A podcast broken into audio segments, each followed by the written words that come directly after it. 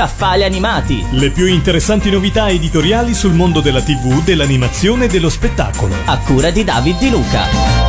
Ben trovati a questa puntata di Scaffali Animati. Per l'ultimo appuntamento di questa stagione abbiamo scelto qualcosa di particolare, non solo un libro ma anche un CD.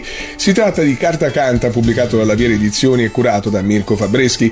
Una storia fatta di musicisti che disegnano, di fumettisti che suonano, di copertine di dischi a fumetti, di musica che celebra i comics e di comics che suonano musica, di aneddoti in bilico tra melodie e matite.